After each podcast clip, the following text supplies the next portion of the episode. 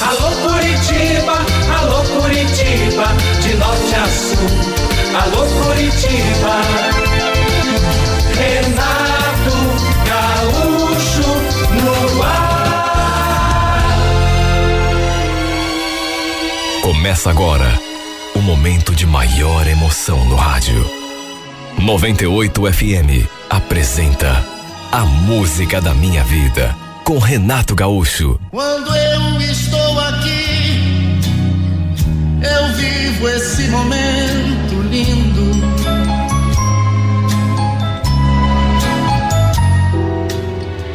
Desde que eu comecei a trabalhar ali naquela firma, que a gente se tornou amigos. Vivíamos saindo juntos, principalmente depois do trabalho, até porque éramos solteiros, os dois. De modo que vivíamos arranjando alguma coisa para fazer. Foi quando aconteceu uma coisa triste demais. O pai do Marcos acabou sofrendo um ataque cardíaco. Foi internado e, durante um procedimento médico, desgraçadamente veio a falecer. Olha, foi tudo tão rápido, assim instantâneo. Fiquei muito, mas muito sentido. Até porque o Marcos ficou inconsolável. Imagina perder o pai assim, de uma hora para outra, sem poder sequer se despedir. Num momento ele estava bem, sabe, respirando, alegre, sorrindo. No outro, já não estava mais entre nós. Eu não conhecia o pai dele. Na verdade, não conhecia nem a mãe do Marcos. Nunca tinha ido à sua casa. Ao contrário dele, que volta e meia aparecia lá na minha. Já estava assim, familiarizado com todo mundo. Foi no velório do pai dele, aliás, que eu conheci a sua mãe. O Marcos nos apresentou.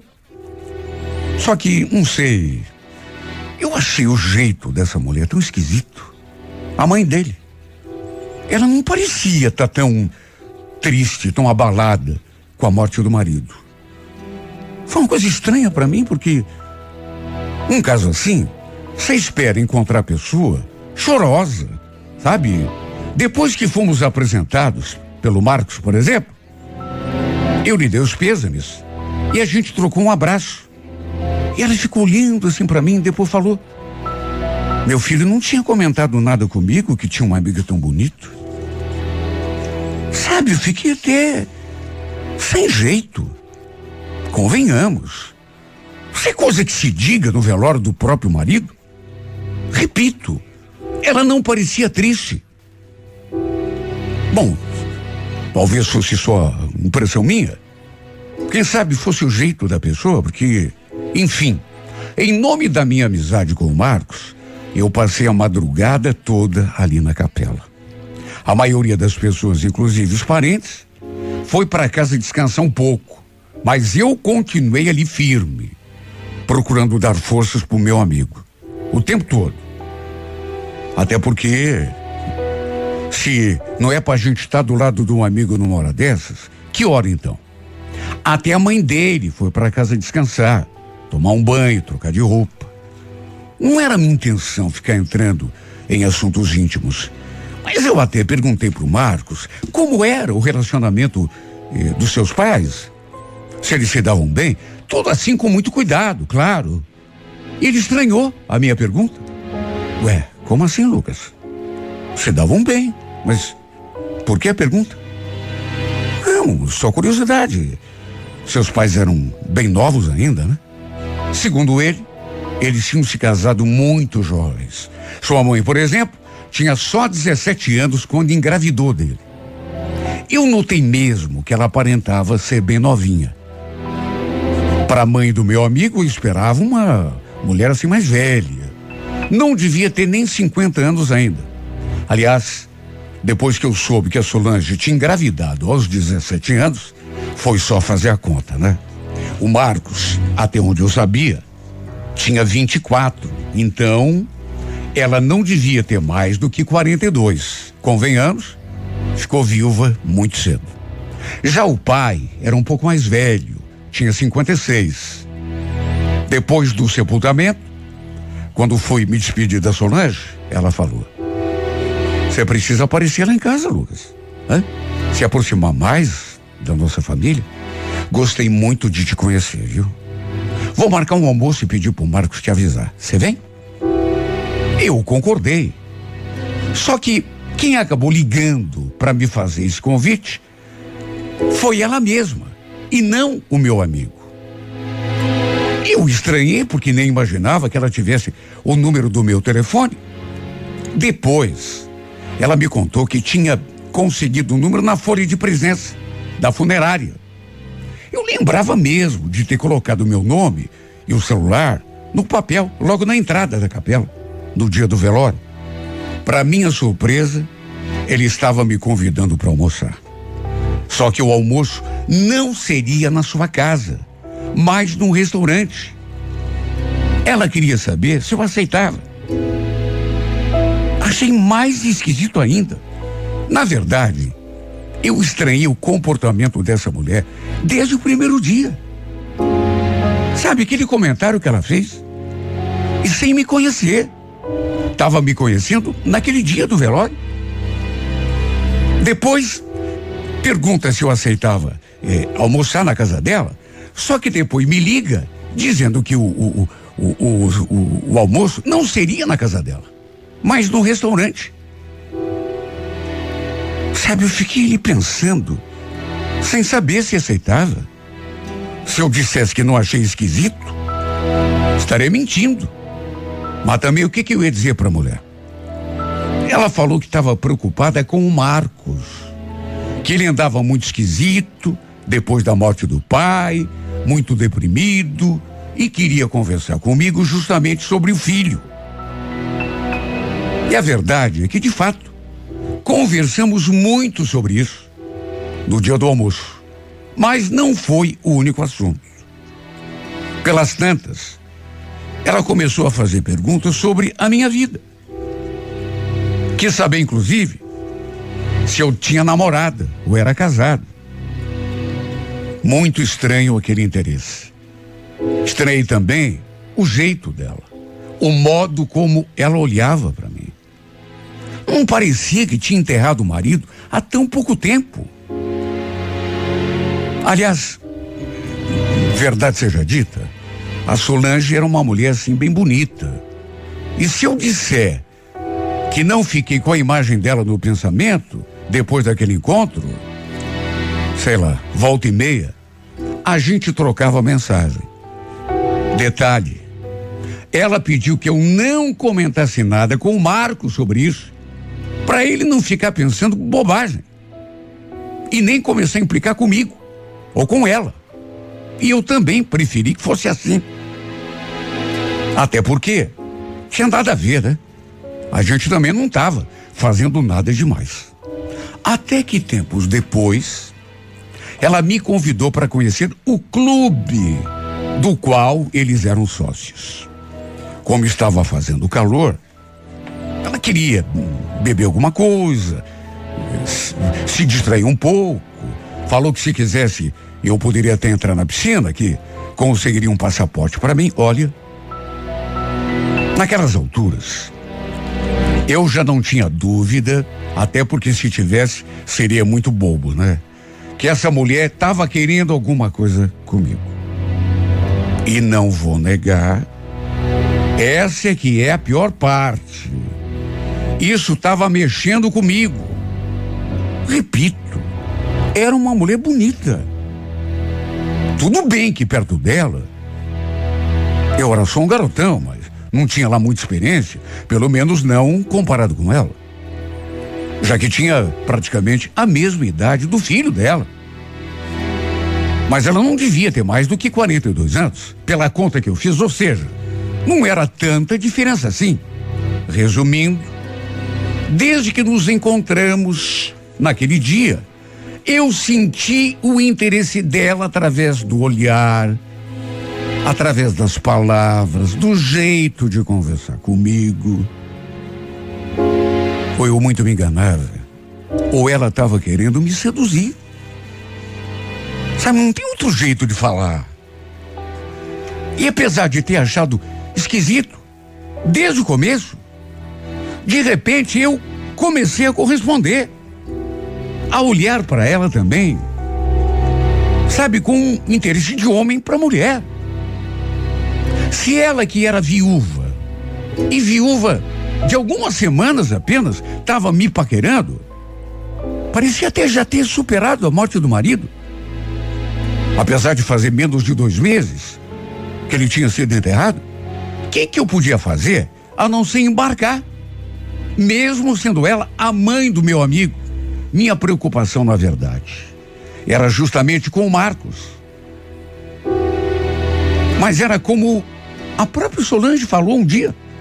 Ele nem precisava saber. Nesse dia, inclusive, a gente ali numa mesa, ela tomando uma caipira de vinho e eu tomando uma cerveja, de repente ela comentou: Olha que se você não fosse tão amigo do meu filho, eu ia acabar perdendo a cabeça fazendo uma bobagem. Me fiz de bobo. Bobagem? Ué, como assim? Ela sorriu. Com certeza, me achando ingênuo, ou de repente até percebendo que eu estava fazendo de bobo. Depois fez um sinal com o indicador, pedindo que eu me aproximasse. Falou que queria me contar uma coisa no meu ouvido. Só que eu fiz o que ela pedia, mas ela não falou nada no meu ouvido. Só encostou sua boca na minha. Em vez de dizer alguma coisa, me beijou. Olha, o arrepio que eu senti naquela hora, não consigo nem expressá-lo em palavras. Não que eu já não estivesse esperando por aquele gesto, mas na hora que aconteceu, a gente podia ir para outro lugar, você não acha? Ela tomou a incumbência de fazer a proposta. Ela tomou iniciativa tanto do beijo quanto do convite. Claro que eu concordei na mesma hora. Paguei a conta, entramos no carro dela. Eu naturalmente assumi a direção. Já imaginando que ela quisesse ir a algum motel.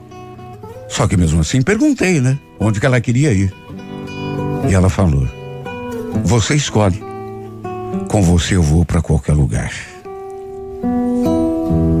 Eu então a levei ao único motel que eu conhecia. Durante o trajeto, eu fiquei ali me perguntando o tempo todo se aquilo estava mesmo acontecendo. Imagine, eu levando a mãe do meu amigo para o motel. Isso é uma coisa bizarra. Coisa de louco. Eu, eu não estava acreditando ainda. Só que antes de ser mãe do meu amigo, ela era mulher. E, uma mulher assim.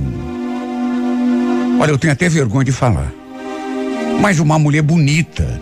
E uma mulher capaz de te fazer imaginar coisas. Passamos duas horas trancados naquele quarto. Foi a melhor transa da minha vida. Acho que foi até por isso que essa mulher nunca mais saiu da minha cabeça depois. Ela naturalmente me fez jurar que nunca ia tocar no assunto com o filho dela, meu amigo. Não precisava nem pedir, né? Eu era o primeiro que fazia questão de não contar para ele. Imagine. Ele ficaria louco da vida, caso soubesse. De qualquer maneira, não ficamos só naquela primeira vez. Saímos outras vezes. Até que um dia eu conversei com ela sobre o, o marido falecido. Já queria conversar há muito tempo, mas não tinha coragem. E ela falou que tinha sentido muito a sua perda, mas que como casal eles já não eram o mesmo fazia muito tempo. Não havia amor, não havia paixão. Eu me casei muito nova, Lucas. Só tinha 17 anos quando engravidei do Marcos. Nem pude viver a minha vida, sabe? A juventude como eu queria. Já que tive de me casar, né? Logo em seguida. Assumi vida de mãe, de adulta. Ela me contou também que o marido falecido tinha outras mulheres na rua que vivia lhe traindo mas que ela não ligava, porque assim não a procurava na cama. E ainda acrescentou: Posso contar uma coisa? Olha, se o Reginaldo não tivesse morrido, eu ia pedir a separação. Não fiquei feliz com a morte dele. Claro que não, né? Até porque sempre foi um. Né? Fora disso, um marido excelente, excelente pai e tudo, mas se eu disser que não me senti livre, não estaria sendo sincera. Não é porque eu fiquei viúva que eu tenho que virar uma freira, né? Agora eu quero viver a minha vida. Tudo que eu devia ter vivido lá na minha juventude e que eu não pude. Ela falou aquilo e me deu um beijo. E depois ainda falou. E tem outra coisa que eu queria te dizer. Sei que esse não é o momento apropriado, mas quando te conheci, eu senti uma coisa muito especial por você. Mesmo sem saber que você também pudesse me querer, eu botei na cabeça que ia me aproximar, apesar de você ser amigo do meu filho. A verdade é que fomos pouco a pouco nos tornando mais próximos, nos vendo sempre que era possível. E a cada dia mais. Uma vez a cada duas semanas, uma vez por semana, duas vezes por semana. E quer saber, não vou negar, essa mulher de repente foi se tornando mais importante para mim do que eu imaginava, lá no começo. Olha, eu nem saía mais à noite. Até porque ela não gostava. Pedia que eu ficasse em casa. E ai de mim se ela visse alguma mensagem de alguma menina no meu celular. Brigava comigo. Eles tinham uma casa na praia e ela me convidou para passar o final de semana com ela. Pensa em dois dias maravilhosos que passamos juntos sem se desgrudar um do outro. No dia seguinte, já de volta à lida de sempre, olha, eu senti uma falta dessa mulher. Uma saudade tão inexplicável. Dia o Marcos veio conversar comigo. Sei lá, ele parecia chateado. Falou que estava desconfiado que a mãe estivesse saindo com outro homem. Porque ela andava muito esquisita. Chegou a dizer: Puxa vida, se ela estiver mesmo fazendo isso, eu acho muito sacanagem, viu? Meu Deus, meu pai morreu há tão pouco tempo. Imagino como que eu me sentia naquela hora. Devo ter perdido a cor. Será que ele desconfiava de mim? E falou aquilo só para ver o meu jeito? Foi o que me ocorreu, mas acho que não, viu? Porque ele teria me confrontado se soubesse realmente de algo. De todo modo, vi que ele estava bem chateado com o comportamento da mãe. Eu até comentei com ela. E ela também se mostrou muito preocupada. Puxa, que ruim saber disso, viu? Na verdade, ele veio me falar umas coisas esses dias, mas fica tranquilo, que ele nem desconfia da gente. Depois disso, eu vi que ela deu uma mudada, assim, comigo. E cheguei a pensar que fosse achar melhor terminar o nosso romance. Se afastar de mim, antes que o Marcos descobrisse tudo. Né? Mas não. A gente continuou se vendo, só que um pouco menos. Tinha final de semana, por exemplo, que a gente não se via. Apenas nos falávamos por telefone. E quando isso acontecia, eu ficava tão triste, sabe? Me batia uma saudade dela. Eu sinceramente não imaginava que fosse me sentir desse jeito tão ligado assim a essa mulher. Um final de semana, eu soube pelo Marcos que ela tinha ido à praia. Fiquei até meio desorientado, principalmente porque a gente tinha conversado no sábado e ela não comentou nada comigo. Estava conversando com o Marcos, aí perguntei da mãe dele, assim como quem não quer nada, e ele falou que ela tinha descido para ver como estava a casa na praia. Segundo ele, ela tinha ido sozinha. Depois, inclusive, eu cobrei dela. Perguntei por que é que ela não tinha me chamado para ir junto. E ela falou aquela frase. Puxa, desculpa, Lucas, mas é que eu queria ficar sozinha. Precisava ficar sozinho durante um tempo. Você entende? Bom, entender eu até entendia. Mas sabe, aquilo me magoou. Posso até dizer que aquilo me machucou muito. Porque, de uma certa forma, eu pressentia que ela não estava tão ligada a mim quanto eu estava nela. Daquela outra vez, quando pensou em ir à praia, ela me convidou para ir junto com ela. E foram dois dias tão maravilhosos.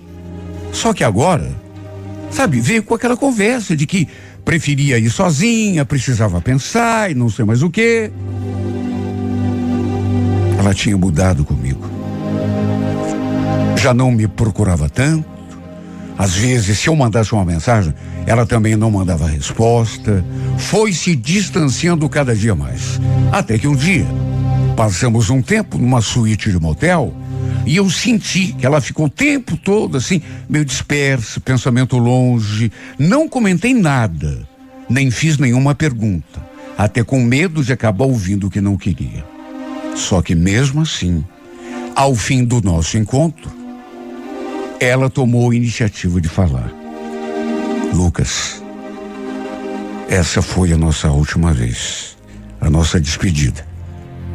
Despedida, ué? Como assim? Não fique magoado comigo. Não era o, o que eu queria, mas eu andei pensando tanto, sabe? E o melhor para nós dois vai ser a gente se afastar. Nós dois não temos futuro. Você sabe disso. Daqui a pouco Marcos descobre que a gente anda se encontrando e tudo acaba. Sabe qual vai ser a reação dele? Claro que você sabe, né? Mas você não pode fazer isso, Solange. E quer saber? Eu não me importo se ele não gostar, viu? Se brigar comigo, inclusive. Pode até virar a cara para mim. Para mim, só o que importa é estar com você. Só que para mim importa, Lucas. Foi uma longa conversa. E ela parecia mesmo decidida. De modo que não tive escolha a não se aceitar. Quer dizer, aceitar é modo de falar. Meu mundo ruiu depois disso. Só eu sei o que sofri por conta da saudade dessa mulher. E por saber que ela não queria mais nada comigo. Até onde eu sei, ela não terminou comigo para ficar com outra pessoa. Porque até onde eu soube, pelo Marcos, ela não está saindo com ninguém. Pelo menos ele não sabe de nada. Se bem que ele também não sabia da gente, né? De modo que, se ele estiver saindo com alguém e estiver escondendo, sabe, o fato de ele dizer que, que não sabe, que, sabe, não significa nada, nenhuma garantia. De qualquer maneira, tá doendo muito até agora. E o fato de ela estar tá sozinha, pelo menos até onde eu sei, é pelo menos um consolo, né? Porque não sei o que, que eu sentiria ao saber que ela tinha me trocado por outro. Imagine. Ela está começando agora a curtir a sua liberdade, aproveitar a vida que não pôde aproveitar, desde que engravidou. Teve de assumir um compromisso sério com o pai do Marcos pela gravidez. Ela mesma falou um dia que tudo que ela mais queria era viver a vida, recuperar o tempo perdido. É só de pensar que ela, nesse momento, esteja exatamente fazendo isso, o que ela falou que tinha vontade, se divertindo nos braços de outro homem. Olha, só eu sei o vazio que me dá no coração.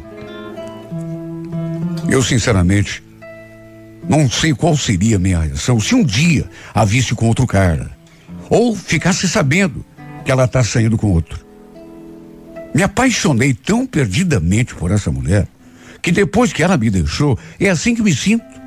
Completamente perdido, desorientado. Nada me satisfaz. O tempo todo triste. Sei que ela é dona do seu nariz.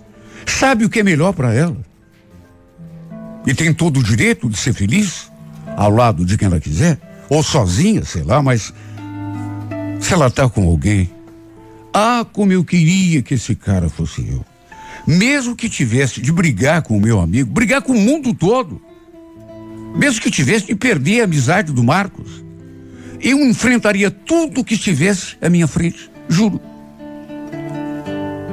Encantei por essa mulher. Me apaixonei. Só que fazer o que se ela preferiu se afastar? Fazer o que se ela preferiu procurar felicidade longe de mim? Ou sozinha? Ou, quem sabe até, não permita, meu Deus, com outro cara. Quem sabe esteja agora beijando e abraçando, fazendo amor com outro homem.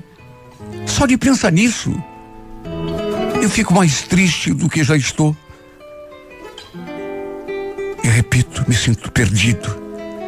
Me sinto completamente desorientado. Completamente fora do ar, sem o amor dessa mulher. Look at this photograph. Every time I do it makes me laugh.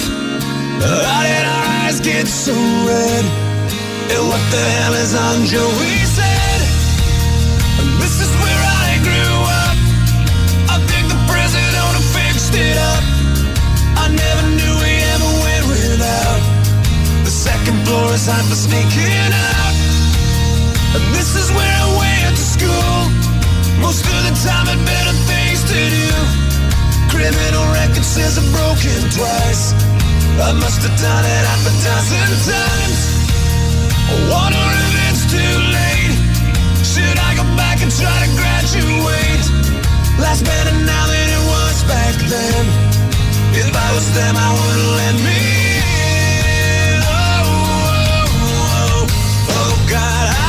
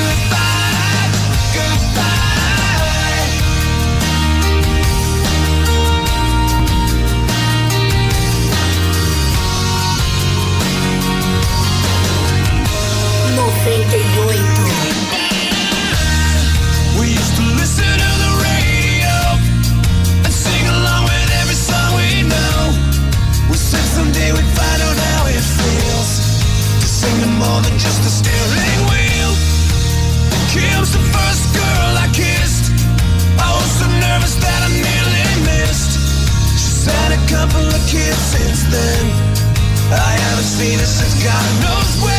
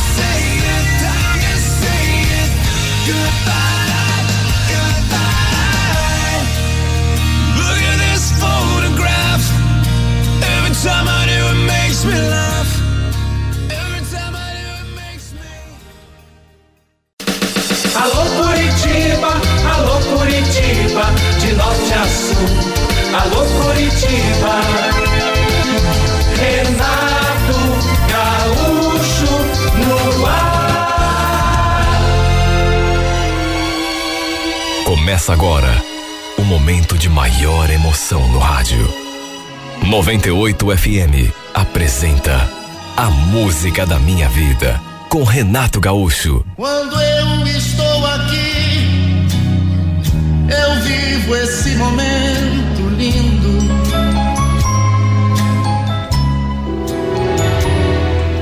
A criançada estava soltando pipa. E o que era para ser uma brincadeira inocente, quase acabou se transformando numa tragédia. E eu digo isso porque alguns garotos usavam linha com cerol. Sabe aquela brincadeira boba de tentar cortar a linha do outro? Meu marido era motoboy e ao passar por uma determinada rua, a linha de uma daquelas pipas enroscou no pescoço dele. O moleque estava recolhendo a pipa. Quando aconteceu, o Celso, coitado, sofreu um corte profundo no pescoço. E olha, não sei como o socorro conseguiu chegar a tempo, porque o corte foi profundo. Ele perdeu muito sangue, inclusive. Eu estava no trabalho quando recebi uma ligação do hospital. Ele já estava fora de perigo, graças a Deus, né? Já tinha passado por um procedimento, estava estabilizado, mas repito, foi por pouco. Fui correndo até o hospital. Não antes de avisar minha sogra também. Olha, que sufoco e que momento terrível. Só de pensar que o pior podia ter acontecido, eu senti aquele aperto no peito. Ele estava sedado, não pôde receber visitas, mas eu e a minha sogra não arredamos o pé dali do hospital. A gente se abraçava, chorava, agradecia por tudo ter terminado bem, quer dizer, bem. Pelo menos o pior não tinha acontecido, né? Eu tinha ficado com as coisas dele. Assim que cheguei, me entregaram, inclusive, o celular. E não parava de chegar mensagem daqueles grupos dos quais ele fazia parte. Não li nenhuma mensagem, até porque a gente sabe que nesses grupos só postam bobagem, né? E também estava preocupado ainda, com a cabeça cheia, de modo que nem tive interesse de olhar nada. Acabamos indo para casa, eu e a minha sogra, sem podermos ver ou falar com o Celso. Mas ficamos de voltar no dia seguinte. Pelo jeito, ele ainda ficaria mais um dia internado, se recuperando. Não tínhamos filhos, pelo menos até então. Morávamos num puxado ali mesmo, nos fundos da casa da minha sogra. E quando eu fui deitar, fiquei ali na cama, pensando em tudo aquilo que tinha acontecido e agradecendo a Deus, né? Por tudo estar razoavelmente bem. A tragédia tinha sido evitável, pelo menos o pior.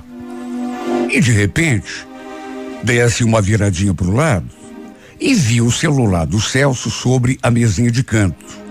Assim era fácil. Eu já tinha visto meu marido desbloquear o aparelho várias vezes, de modo que não tive dificuldade. Não sei explicar, mas apesar de nunca ter tido nenhum tipo de curiosidade em ver o, o, o telefone do meu marido, resolvi dar uma olhada, ver as coisas que costumavam postar ali nos grupos dos quais ele fazia parte. Era certeza que metade era de coisa que não prestava, né? Foto de mulher pelada, né? e, e vídeos pornôs. A gente sabe, né? Celular de homem, principalmente quando tem esses grupos, é mais ou menos assim. E de fato, entrei em um grupo e o que mais tinha era coisa assim, ou pelo menos parecida. Um tirando onda com a cara do outro, fazendo piada. Tinha um grupo cujo nome era Galera do Bar do Jorginho. Eu não conhecia, mas devia ser algum bar que ele frequentava. Tinha um monte de mensagens não lidas ali. Foi dar uma conferida. E entre uma bobagem e outra, me deparei com uma que me deixou paralisada. Um amigo do Celso, chamado Júnior, fez a seguinte postagem: Galera, não sei se vocês estão sabendo, mas o Celso sofreu um acidente de moto. Parece que está no hospital. Várias pessoas comentaram a postagem. Uns querendo saber mais notícias, informações, outros falando que ele estava bem, fora de perigo. Bom, até aí tudo bem. Só que de repente, eu dei de cara com aquela mensagem. Alguém chamado Oscar postou aquilo. Escuta, será que a Sassá está sabendo? Alguém conversou com ela? Eu li aquilo e repito. Fiquei ali boiando, né? Me perguntando em pensamento. Sassá? Mas quem é Sassá? Eu não conheci ninguém com esse nome. Quer dizer, na verdade, me parecia mais um, um apelido do que propriamente sobre nome, né? E na família dele também não tinha ninguém, nem com nome, nem apelido de Sassá. E era uma mulher. Porque na mensagem isso ficou muito claro. O cara que fez a postagem perguntou se alguém tinha conversado com ela. Continuei lendo as mensagens para ver se via alguma coisa mais de suspeito, até que lá adiante havia aquela postagem. Eu avisei a Sassá. Ela não estava sabendo de nada. Olha, só Deus sabe as coisas que passaram pela minha cabeça. Só para se ter uma ideia, não havia ali naquele grupo, e acredito nem outro, ninguém, nenhuma postagem perguntando se eu, que era esposa dele, já sabia do acidente. Sabe, coisa mais esquisita. Teu marido sofre um acidente, aí naquele grupo, um monte de gente ali, sabe, preocupada, até que alguém pergunta se a Sassá tá sabendo. Ninguém perguntou se a mulher dele sabia.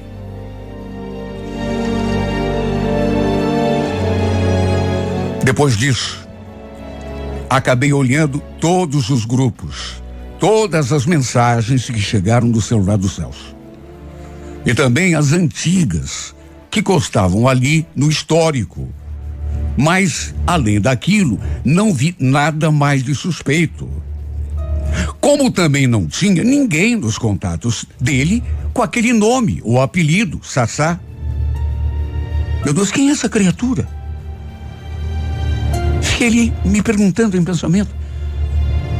E o fato é que esse episódio me atormentou tanto. E naturalmente que eu fiquei pensando um monte de bobagem. Até que no fim acabei fazendo uma coisa que jamais imaginei que pudesse ser capaz me passei pelo meu marido. Peguei o contato daquele tal de Oscar, que tinha postado aquela primeira mensagem sobre a tal da Sassá, e lhe mandei uma mensagem no particular. E aí, Oscar, tudo beleza? Claro que ele jamais iria imaginar que o celular estivesse comigo. E que ele estivesse falando não com o meu marido, mas com a mulher do meu marido. Até porque eu estava usando o celular do Celso. E quer saber? Ele caiu feito um patinho. Me cumprimentou, quis saber como eu estava, quer dizer, quis saber como estava meu marido, né? O que tinha acontecido, se eu já estava em casa, no hospital. Conversei com ele normal, me fazendo passar pelo Celso, até que pelas tantas perguntei: escuta, e a Sassá? Do que ele retrucou. Ué, você ainda não falou com ela? Tá desesperada, atrás de notícia tua. Liga para ela. Avisa que tá tudo bem, não aconteceu nada de grave. Meu coração veio na boca nessa hora. Devia haver uma ligação muito forte entre meu, meu marido e essa criatura. Fosse ela quem fosse. Pro amigo dele falar daquele jeito, num impulso, escrevi: Cara, não sei o que aconteceu aqui com o meu aparelho, mas perdi vários contatos, inclusive o número dela. Tem como você me mandar? Meu coração estava a mil. Nos segundos em que eu fiquei ali esperando uma resposta, não sei como não me deu um infarto. Até que dali a instantes ele mandou o contato aquela foto da pessoa que constava ali naquele número, tinha uma mulher e o pior, uma mulher bonita. O detalhe é que aquele número já constava ali no celular do Celso, só que o nome era outro. Não tinha nada a ver com Sassá. Na verdade, ele tinha cadastrado o número da mulher como se fosse um homem, Sandro. Começava com a mesma sílaba. Sá. Só que convenhamos, né? Devia ter feito aquilo só para eu não desconfiar de nada, caso pegasse o celular dele, mexesse no aparelho. Só que mesmo ele tendo cadastrado o contato como Sandro, a foto que aparecia ali no perfil era de uma mulher. Ou seja, eu ia ficar desconfiado de todo jeito. Aliás, mais desconfiado ainda, né? Olha, me deu até uma tremedeira. Só de pensar que pudesse estar havendo alguma coisa entre os dois. E convenhamos, né? É claro que havia. Mas é claro que havia. Eu fiquei ali tremendo, me torturando, respirando com dificuldade, me perguntando se mandava alguma mensagem para aquela mulher, se ligava para ela ou se ficava na minha. Porque ao mesmo tempo em que queria saber, tinha também o medo de descobrir o que eu não queria. Sabia que aquilo ia me machucar. Quem sabe, até comprometer o nosso casamento, e provavelmente ia. Pensei, pensei, até que no fim mandei um oi. Só para ver a resposta que a criatura ia me dar. E como se estivesse esperando por um contato do Celso, ela viu a mensagem quase na mesma hora. E sua resposta me deixou com o coração mais acelerado. Oi, Celso. Como é que você tá? Sabe aquela preocupação? Oi, Celso. Celso, meu marido. Como é que você tá? Eu soube do que aconteceu. Tava aqui desesperada, atrás de notícias tuas. Queria ligar, mandar mensagem, mas de que jeito? Fiquei com medo da tua mulher estar tá perto, ver alguma coisa. Imagine como que eu me senti lendo aquilo. Alguém pode dizer que não era uma prova definitiva mas era 99,99% ,99 certo que o Celso estava me traindo. Ele tinha um caso com aquela criatura, só uma besta. Não ia ver? Ainda me fazendo passar pelo Celso. Falei que estava tudo bem, que ia ter alta no dia seguinte, que não era para se preocupar e ainda acrescentei. Quero te ver depois que eu tiver alta. Tô morrendo de saudade. Joguei aquele verde e fiquei ali esperando para ver o que ela ia responder. E ela caiu. Caiu. Assim como já tinha caído. Na minha mensagem, fingindo ser o meu marido, assim como o amigo dele caiu quando eu falei que era eu. Ela caiu na armadilha também. Poxa, que bom ouvir isso. Eu pensei que você. Enfim, não importa. Eu também estou morrendo de saudade, amor. Mas será que você vai conseguir me encontrar? Me falaram que o corte no teu pescoço foi fundo? Naquelas alturas, se havia alguma dúvida de que ele estava me traindo, vamos convir, né? Ela o tinha chamado de meu amor. Olha, eu podia ter acabado com aquela farsa ali mesmo. Ter dito que quem estava naquele telefone, trocando mensagem com ela, não era meu marido, mas a mulher dele. Aliás, me deu tanta vontade de xingar essa criatura, de todos os nomes feios possíveis e imagináveis. Só que não sei o que me deu. Ao mesmo tempo, eu fui tomada por um torpor tão grande, uma moleza assim. Coloquei o celular ali do lado da cama e desabei no choro. Não sei como minha sogra não escutou lá do quarto dela. Porque eu chorei de soluçar. Aí o feliz ainda me mandou outras mensagens uma mais clara do que a outra, até que no fim, depois que recobrei, em parte, as minhas forças, combinei de nos encontrarmos no dia seguinte num determinado lugar. E ela ainda escreveu aquilo. Tem certeza, amor? Mas lá não é muito na vista? Fica tranquila, eu respondi. Vou te esperar. Nesse horário que eu te falei. Acho que não preciso nem dizer que passei toda aquela noite em claro. E como não passaria, meu Deus, depois dessa conversa, depois desse diálogo maldito, eu falando com a amante do meu marido, ela se entregando, pensando que estava falando com ele. E estava falando com a esposa dele. Só Deus sabe as coisas que passaram pela minha cabeça. Para você ter uma ideia, nem fui ao hospital com a minha sogra visitar meu marido no dia seguinte, de tão abalada que me encontrava. Eu só pensava numa coisa: ficar de frente com a tal Sassá. Na verdade, eu não tinha nem ideia do que faria. Quando a gente tivesse frente a frente, mas eu precisava tirar aquela história limpo. Se é que ainda havia algo a ser esclarecido. Para mim, já estava muito claro, tudo. Os dois estavam tendo um caso. Ele estava me traindo. Minha sogra até estranhou quando eu falei que não ia com ela no hospital.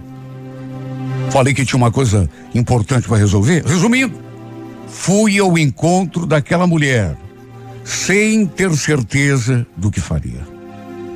Cheguei no local combinado e fiquei ali meio escondida, atrás de uma árvore eu não sabia se essa mulher me conhecia.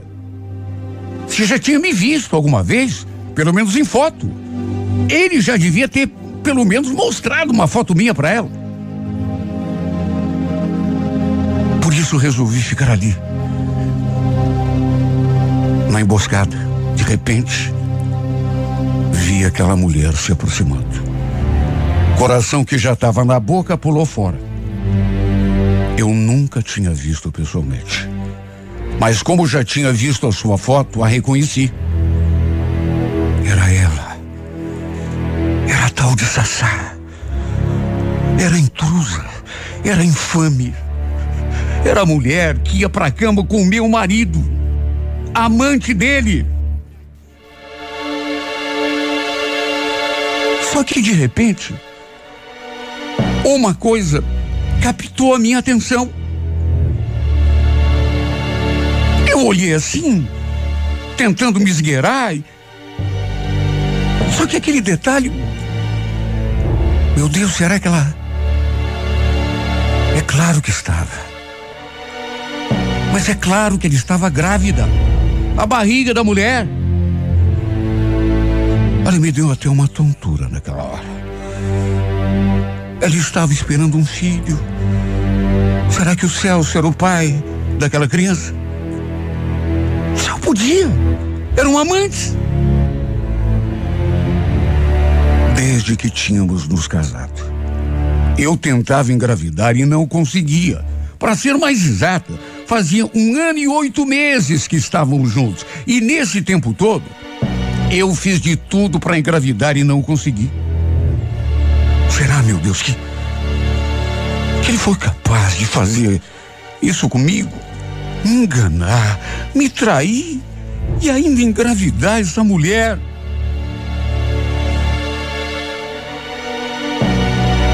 Meu corpo todo estremeceu.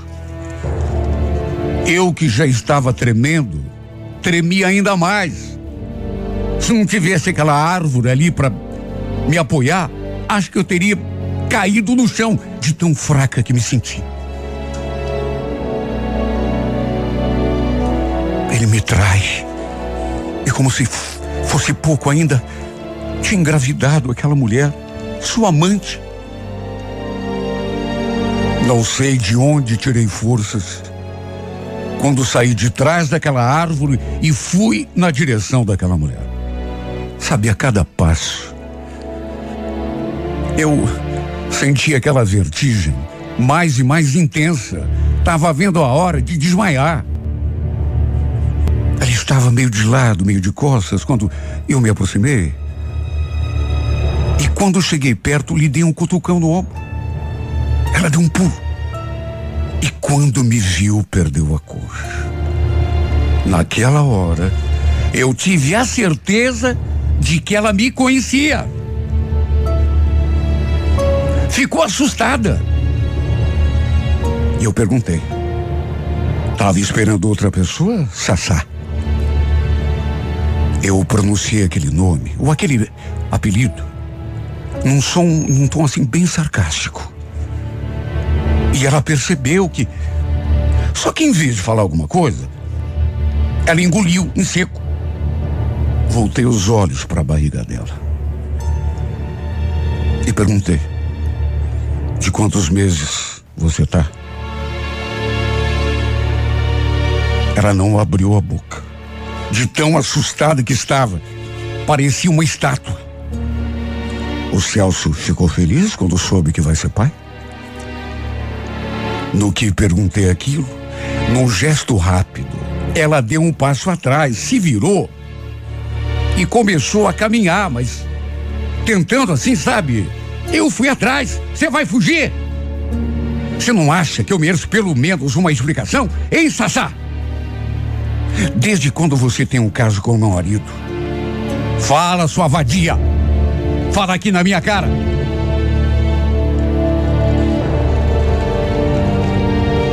Sabe, naquelas alturas, não preciso nem dizer que eu estava fora de mim, completamente descontrolada. Ela não se dignou a falar comigo. Fugiu e eu fui atrás, fazendo uma pergunta atrás da outra, falando alto, xingando. De repente,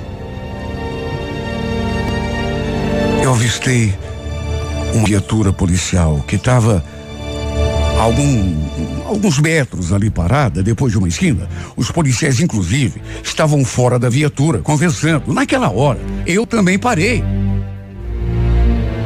Porque acredite quem quiser. Quando viu a viatura, ela foi lá se queixar para os policiais. Deve ter dito que eu estava perseguindo, querendo fazer algum mal para ela, ou então para o bebê que ela estava esperando.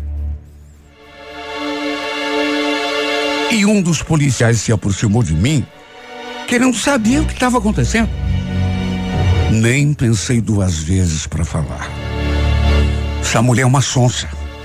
Eu, eu descobri que ela tem um caso com o meu marido, que ela está esperando um filho dele. Eu só queria conversar com ela, mas o guarda não me deixou terminar. Por favor, senhora, melhor se acalmar. Eu até pensei que fosse dar alguma confusão maior. Pensei até que fossem querer me levar para cadeia, para o distrito. Só que graças a Deus isso não aconteceu. Nós duas fomos liberadas. Como eu ainda estava de posse do aparelho do meu marido, mandei um monte de mensagens para ela. Uma pior do que a outra. Cheguei naquele momento de, sabe, de descontrole, fazia até ameaças. Depois, depois me senti um lixo. Foi a pior descoberta que eu já fiz na minha vida. Não só descobri que estava sendo traída pelo meu marido, mas que também a amante dele estava grávida. Meu Deus, como que eu nunca desconfiei de nada? Ele nunca deixou escapar nada que desse a entender que estivesse tendo um caso na rua. Muito menos que a infeliz estivesse esperando um filho dele. Quando cheguei em casa, minha sogra já tinha voltado do hospital. Assim que me viu, ela falou: O Celso quis saber por que, que você não foi lá ver ele. E também perguntou do telefone celular. Tá com você? Não consegui nem responder. Desabei no choro. De novo. Minha expressão devia estar péssima.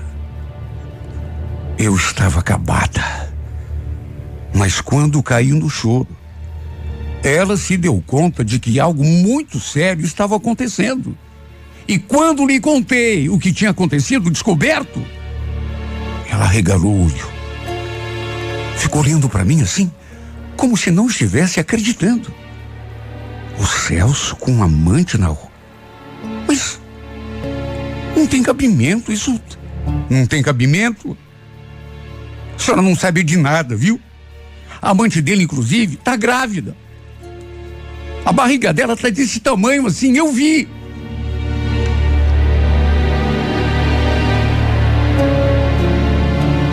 Ela ficou incrédula. Mas aí eu mostrei todas as mensagens que tinha trocado com aquela infeliz, me fazendo passar pelo Celso. Minha sogra ficou em choque. Diz que jamais esperava alguma coisa assim do filho. Só que ao mesmo tempo, eu senti que ela ficou muito perturbada. E perturbada, como que eu vou dizer isso? De uma maneira até. Não sei explicar, mas. Quando soube que teria um neto, ela inclusive perguntou duas vezes: quer dizer que ela está esperando um filho dele? Sabe? Aí começou a me fazer perguntas.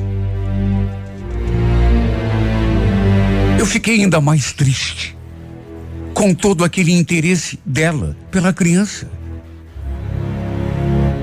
Quando o safado teve alta, quando voltou para casa, já estava sabendo que eu tinha descoberto tudo, até porque a mãe dele contou, né? Já chegou de cabeça baixa, sem ter coragem de me olhar nos olhos. Sabe, eu fiquei ali em silêncio, esperando que ele dissesse alguma coisa, me desse uma explicação. Só que nada. Da sua boca não ouvi uma palavra. A dona Sueli foi quem falou. Mari, por favor, não vá brigar com ele, tá? Outra hora vocês conversam. O, o, o médico falou que ele precisa de repouso. Não pode ficar conversando muito por causa da, da ferida na garganta. O safado, ele e a mãe, né? Usou isso para me manter em silêncio. Para se livrar de me dar uma explicação. O que ele não sabia era que eu só estava esperando a sua chegada para informá-lo que estava indo embora daquela casa. Não tinha mais condição. Nem a minha sogra sabia dessa minha decisão, que já estava tomada. Ele não abriu a boca nem para dizer se aceitava a minha decisão, muito menos para me pedir para ficar. E eu acho que o seu silêncio foi até pior do que saber que ele tinha uma amante e que a infeliz estava esperando um filho dele. Aquele silêncio me feriu de morte. Eu acho que foi até pior do que se me dissesse alguma coisa. Porque aquilo me fez perceber que a minha presença na sua vida não tinha tanta importância, não tinha significado.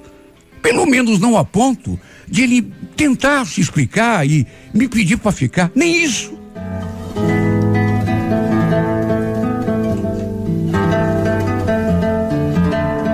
Escapei de uma tragédia para cair em outra.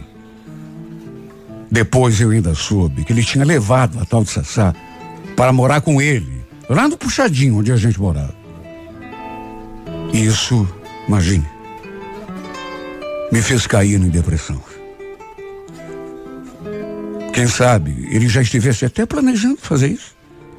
Mesmo antes daquele acidente acontecer.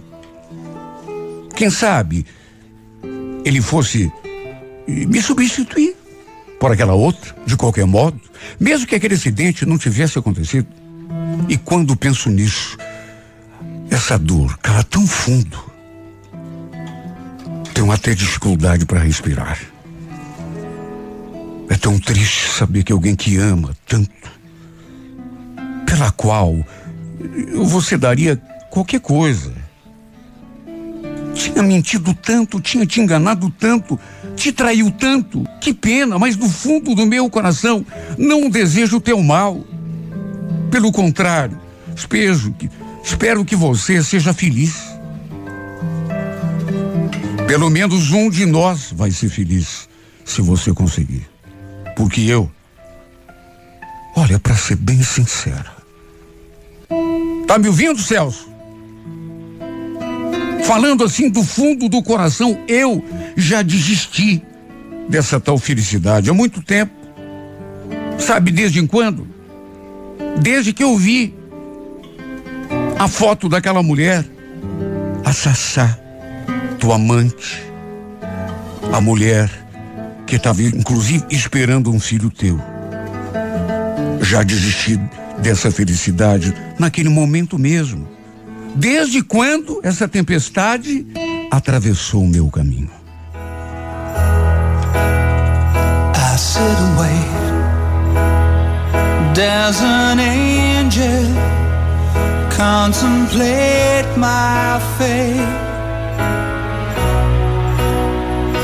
Do they know the places where we go when we're gray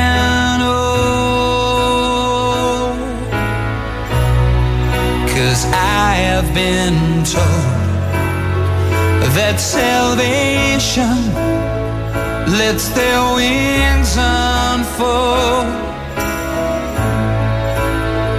So when I'm lying in my bed, thoughts running through my head, and I feel that love is dead, I'm loving angels instead. And through it, oh, she offers me protection, a lot of love and affection, whether I'm right or wrong. And down the waterfall, wherever it may take me, I know that life won't break me when I come to call. She won't forsake me.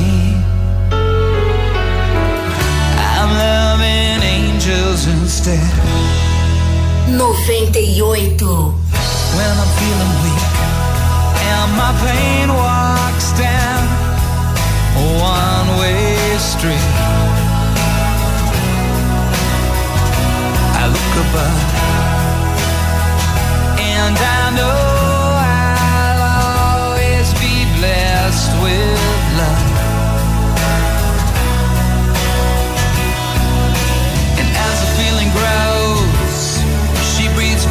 To my bones. When love is dead, I'm loving angels instead.